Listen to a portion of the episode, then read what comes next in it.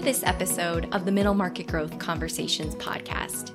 I'm Katherine Mulligan, editor in chief of ACG's magazine, Middle Market Growth. Today's episode is brought to you by RSM US, a leading accounting, tax, and advisory firm dedicated to the middle market. To discuss the current state of middle market M&A, I'm joined by Anthony DiCandido, a partner in RSM's financial services practice, and Michael Finelli, a transaction advisory services partner with RSM. This episode features the audio from a video interview we taped for ACG's Growth TV. The video included a discussion about how the COVID-19 pandemic has impacted M&A activity in the middle market, the industries where Anthony and Michael expect to see increased activity, and what they're seeing in terms of valuations. Those topics are all covered here too, but the second half of this podcast episode delves into some other areas, including the alternative sources of data that investors and companies are using, what buyers and sellers should be thinking about when analyzing financial performance, and a look at proposals coming out of Washington that would restrict M&A activity. If you've already watched the video, you can skip to the second half of this interview to hear the rest of the conversation. And if you haven't seen it, you can head to acg.org slash growth TV, where you can watch the interview along with all of our other videos. With that, let's get to the episode. Here's my conversation with Anthony DiCandido and Michael Finelli, partners at RSM.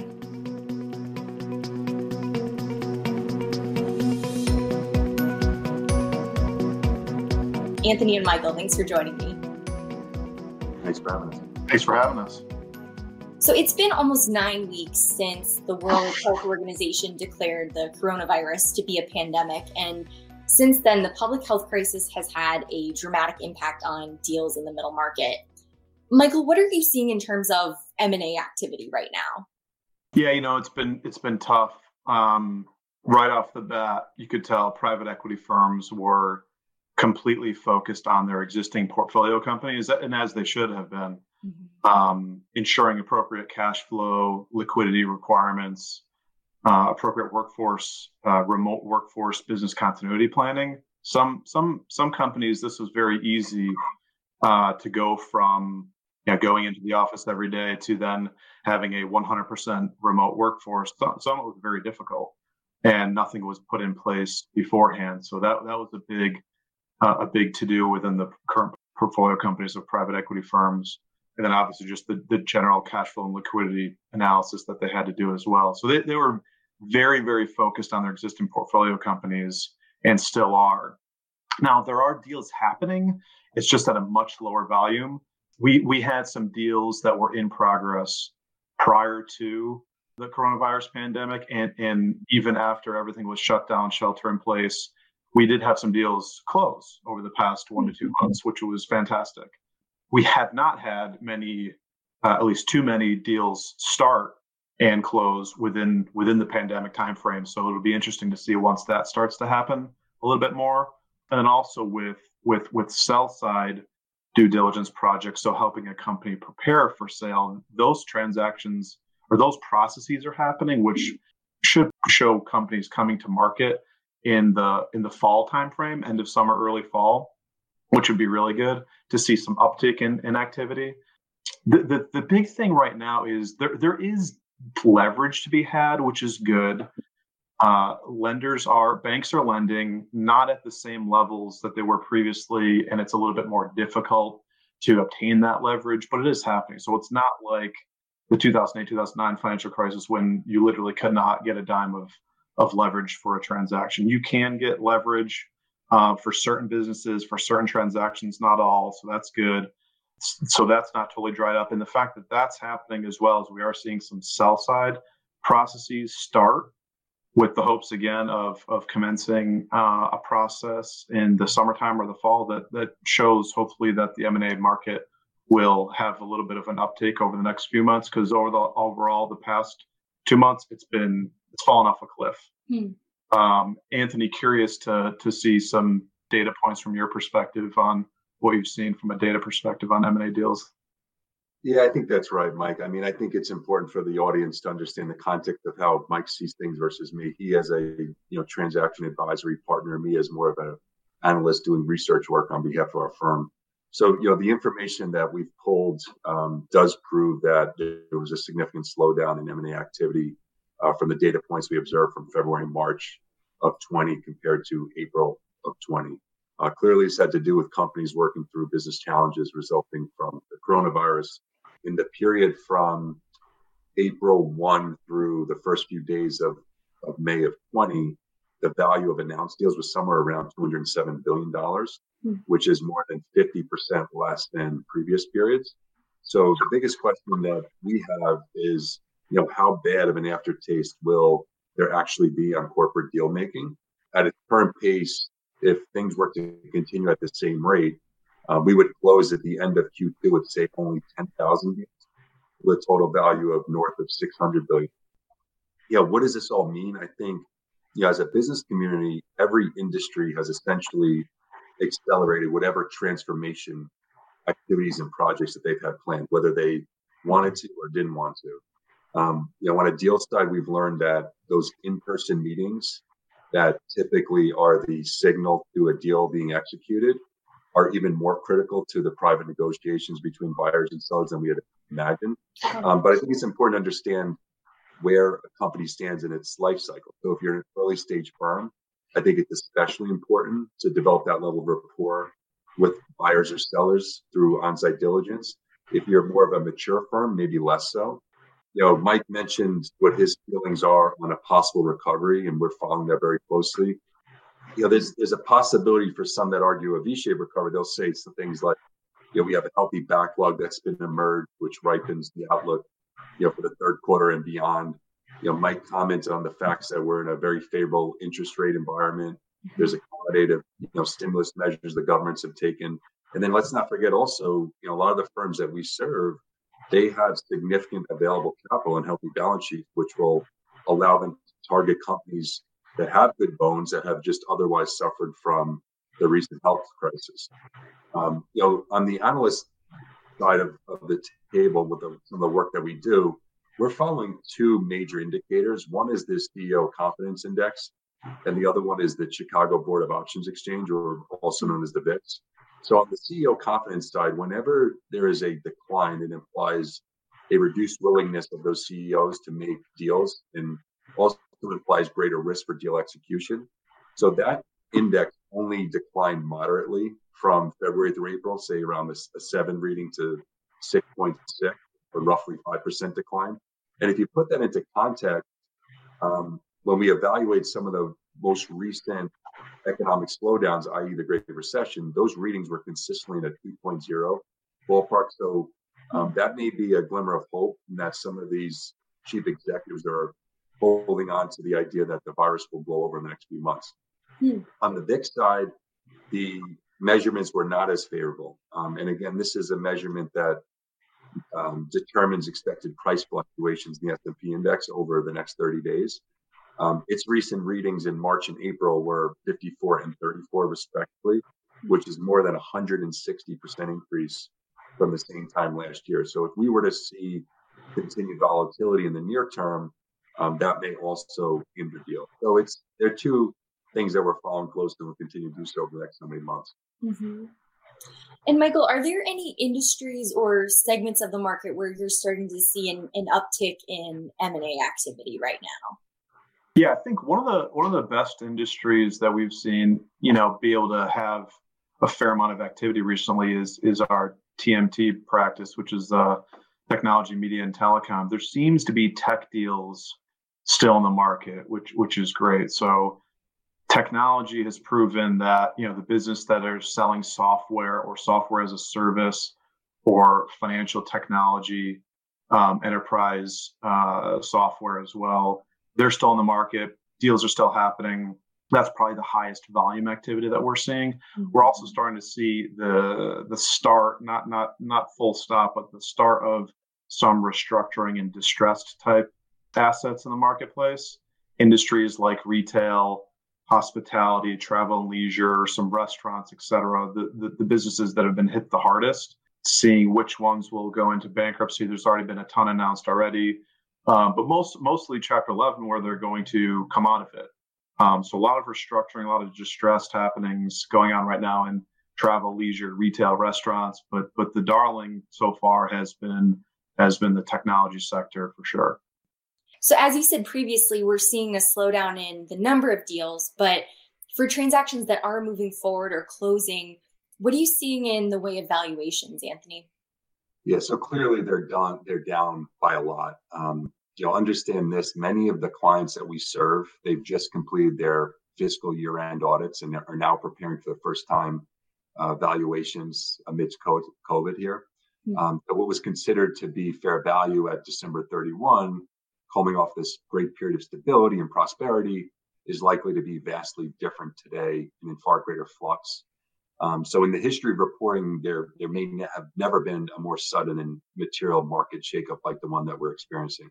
So, when we speak to clients, the first thing we remind them is the fact that you know their accounting disclosures and their financial statements do read the fact that actual results may vary from estimates. So that should put a, those clients a little bit more at ease as to just employing a good methodology and exercise on their valuations. But to put in much more concrete terms, um, nearly all of our clients' priority investment industries suffered value losses, you know, none less than about 10%, and some as much as 19%. Um, two of the most common approaches that we're seeing today are income models and market models. Um, income models, i.e., DCF models, um, they benefit from the fact that they enable management teams to reforecast possible lost earnings or even changes that they've had materially in their cost structures. And then the second benefit of it is it also allows for the model to, to prepare discount rates that would capture the risk of getting that income on time and in full measure. So it's clear, given what's going on in the world, that those rates will only increase given the risk profile of the economy today, because not even the smartest economists or deal professionals have a clear idea as to, you know, when or how businesses may rebound. On the second example, market models, we suggest to our clients that they increasingly perform calibration. And calibration, for those who are not familiar, it's a technique used when an observed transaction price is used to back into an un- unobservable input assumption. So mm-hmm. these assumptions are then updated and roll forward to subsequent measurement states. And the benefit you have here is you would expect to see some level of directional consistency between the cited comparable market multiples and the fund's implied multiples. But regardless of the approach you take, market model or income model, there's some best practices that we always suggest to our clients. The first of which is to avoid diverging from documented valuation policies. Doing so would only raise unnecessary questions from regulators if you were to be examined. And applying consistent methodologies from period to period not only is necessary, but it also paints a clearer picture of value over time. Um, in scenarios where you have new weightings or you're using new models, we would suggest that the manager be clear as to the rationale of why they're doing that, and then also to support it by way of documentation to avoid any possible scrutiny. And then the last thing we would say is um, always consider qualitative attributes of the industries that you're investing in. Um, that will help to determine the ultimate impact in valuing those underlying positions. And you alluded in your answer just now to uncertainty, and that's been a theme of this conversation. It's a theme of any conversation about the COVID crisis. So, Anthony, as buyers try to make sense of this uncertainty, are you seeing them turn to different sources of information or, or data than they've used in the past. You mentioned yeah. earlier the confidence index. So I'm curious what sources of data you're seeing people use. Yeah, absolutely. I think, you know, the recent pandemic clearly puts alternative data to an ultimate test of whether or not we prove its merits. Mm-hmm. You know, if you think about the speed of which information has been pushed to all of us over the last number of months amidst the, the crisis, it's it's tremendous. Um, but then you could also consider the level of information versus misinformation we may all be consuming out there.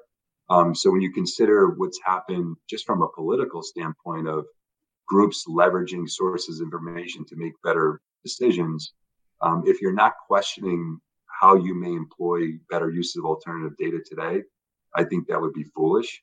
Um, consider now when all of this sad news was coming about of, of uh, you know rate of virus and mortality usually we would always look to the World Health Organization to push data to us for us to make better decisions. But really, that's a source of information that um, requires you know some level of, of fielding, and then it also requires um, some time to publish stats for us to then consume. So if you think of it that way, maybe it would have been better for us to use predictive data that measures instead atypical illness, and we could do it by mm-hmm. zip code to try to prepare for what may next be may be the next hotspot. Or you could think about what was going on in China well before what happened in the United States, and you could have said, well, some of the satellite imagery from China was already beginning to show fields of recently dug graves for some of those who have deceased from COVID. And so, disturbing as that may have been, um, that could have possibly prompted the leaders here in the states of the grave danger we would be in if we didn't have a proper plan. Mm-hmm. So, I, I personally think alternative data has a tremendous value, and I think it's moving into the forefront of a lot of decision makers' um, agenda. I think there's also broad application to private equity. You know, certain industries like hedge funds, they've long used this newer forms of information to make better predictive outcomes. But what we sense at RSM is there has not yet been widespread use in the middle market. So if you are considering preparing a new alternative data strategy, think of the following. You know, one, how would you use it? What would you differently than you're already doing? And then most important is which data sources would you trust most and which would you trust least?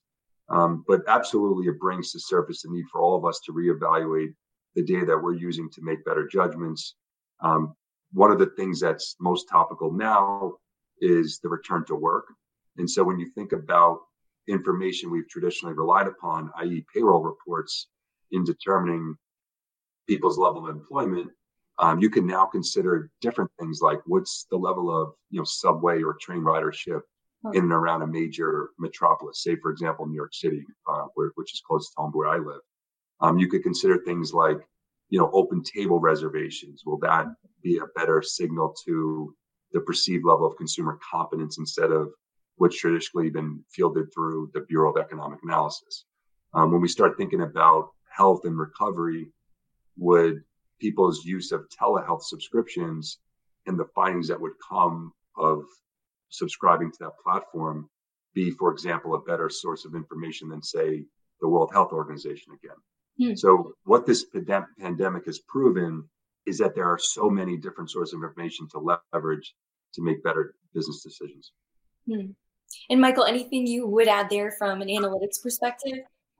I think what Anthony was saying is is very interesting from an overall macroeconomic perspective. I think I think the one the one point there, what he said too, was how do we drive it into the middle market? Mm-hmm. Because step one is is is getting a handle of your own company's data um, at the at the portfolio company level perspective, and then at the overall um, private equity level perspective for all the portfolio companies how do you get a handle on that first and foremost using new newish software systems um, that are out there to to conduct uh, deeper dive into data analytics?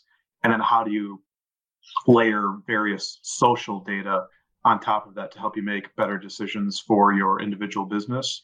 Whether it's a private equity owned portfolio company or just a family owned business that might want to transact in the future. I think the availability of of data in the middle market in addition to layering in various social data at a more macro level become is just going to become increasingly more important. And you know seeking help to understand your own data is going to be uh, paramount.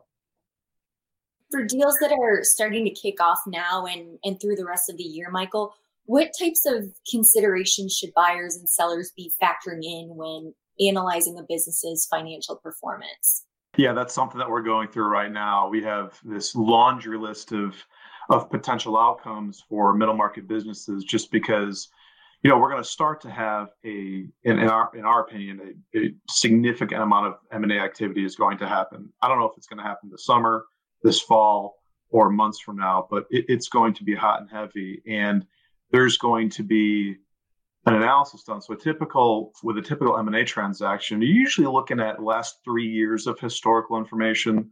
Hmm. Sometimes you're going back further, five years, 10 years, and you're always wanting to bridge that into what do you think about the forecast?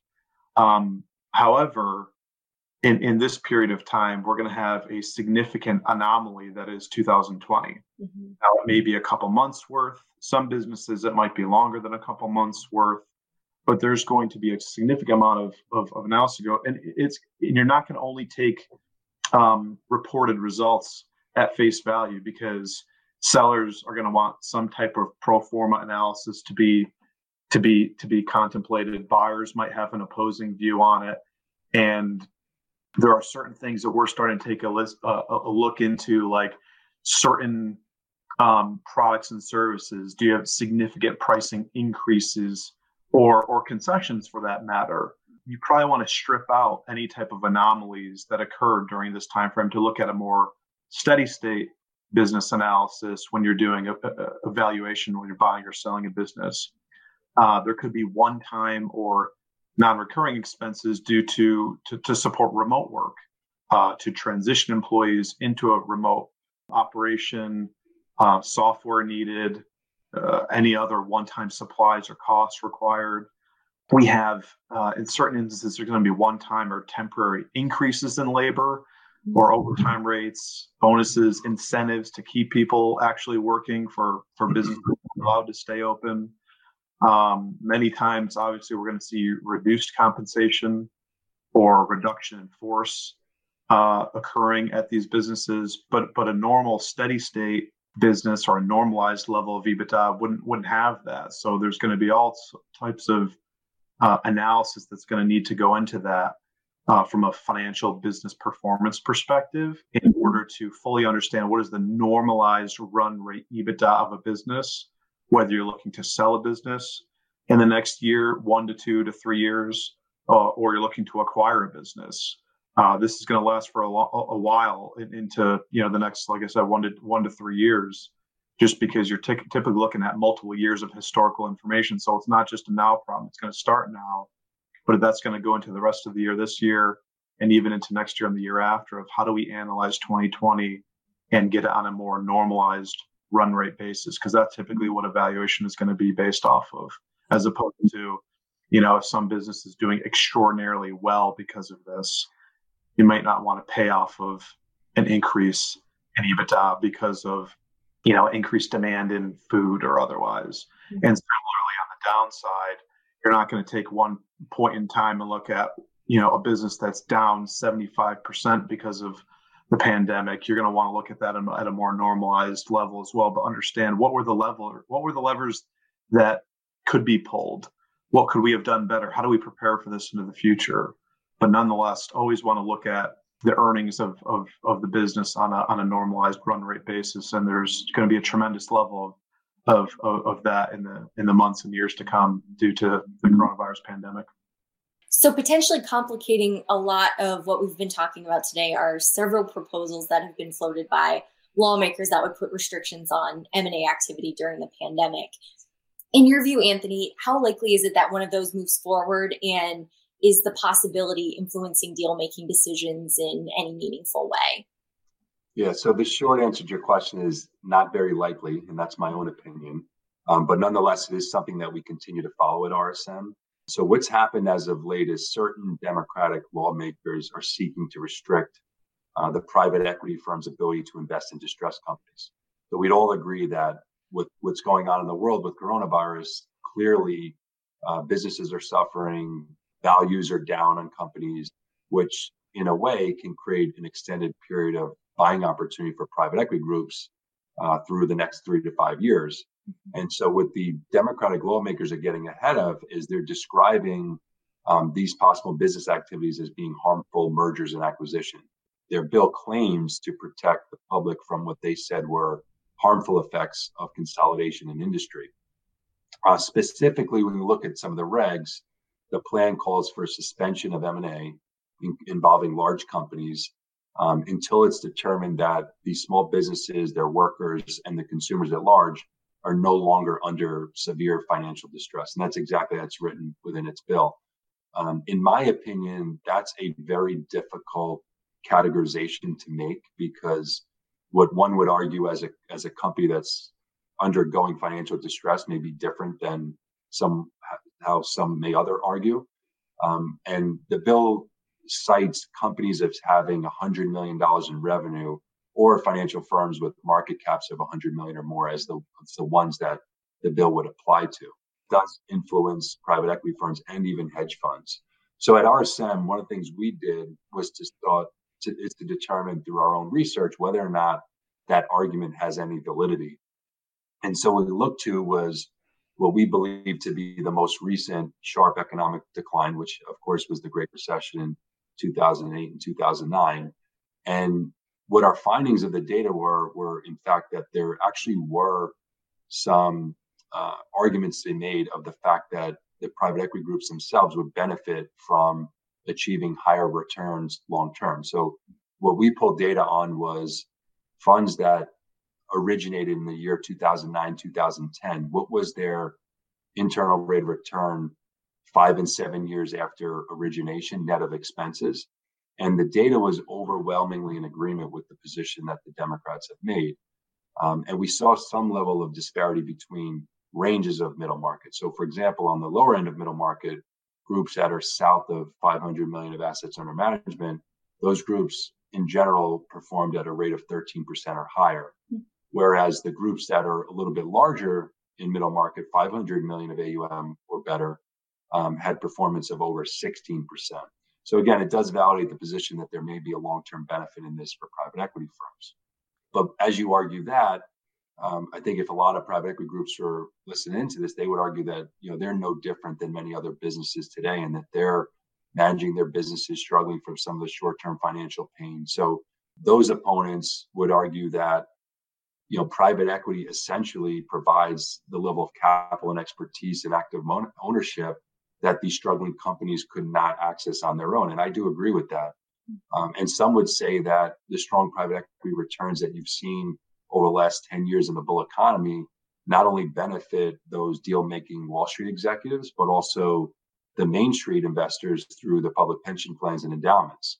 So the reason we follow this is is is because of the fact that it does reveal this ongoing tension between private equity firms and lawmakers on what is the true role of private equity in the U.S. economy. You know, do they revive struggling companies and share in the upside of profits, or instead do they take advantage of the most vulnerable um, and promote executive greed? So, as we said, it's something that we'll continue to follow, but we don't think has immediate impacts on our clients. Okay, well, we'll leave it there. Anthony and Michael, partners with RSM, thanks for joining me on Growth TV. Thanks for having us. Thanks for having us.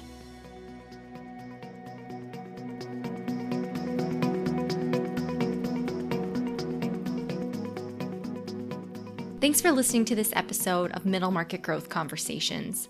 Subscribe to the podcast in Apple Podcasts or Google Play, where you can listen to past episodes and hear the next episode in two weeks.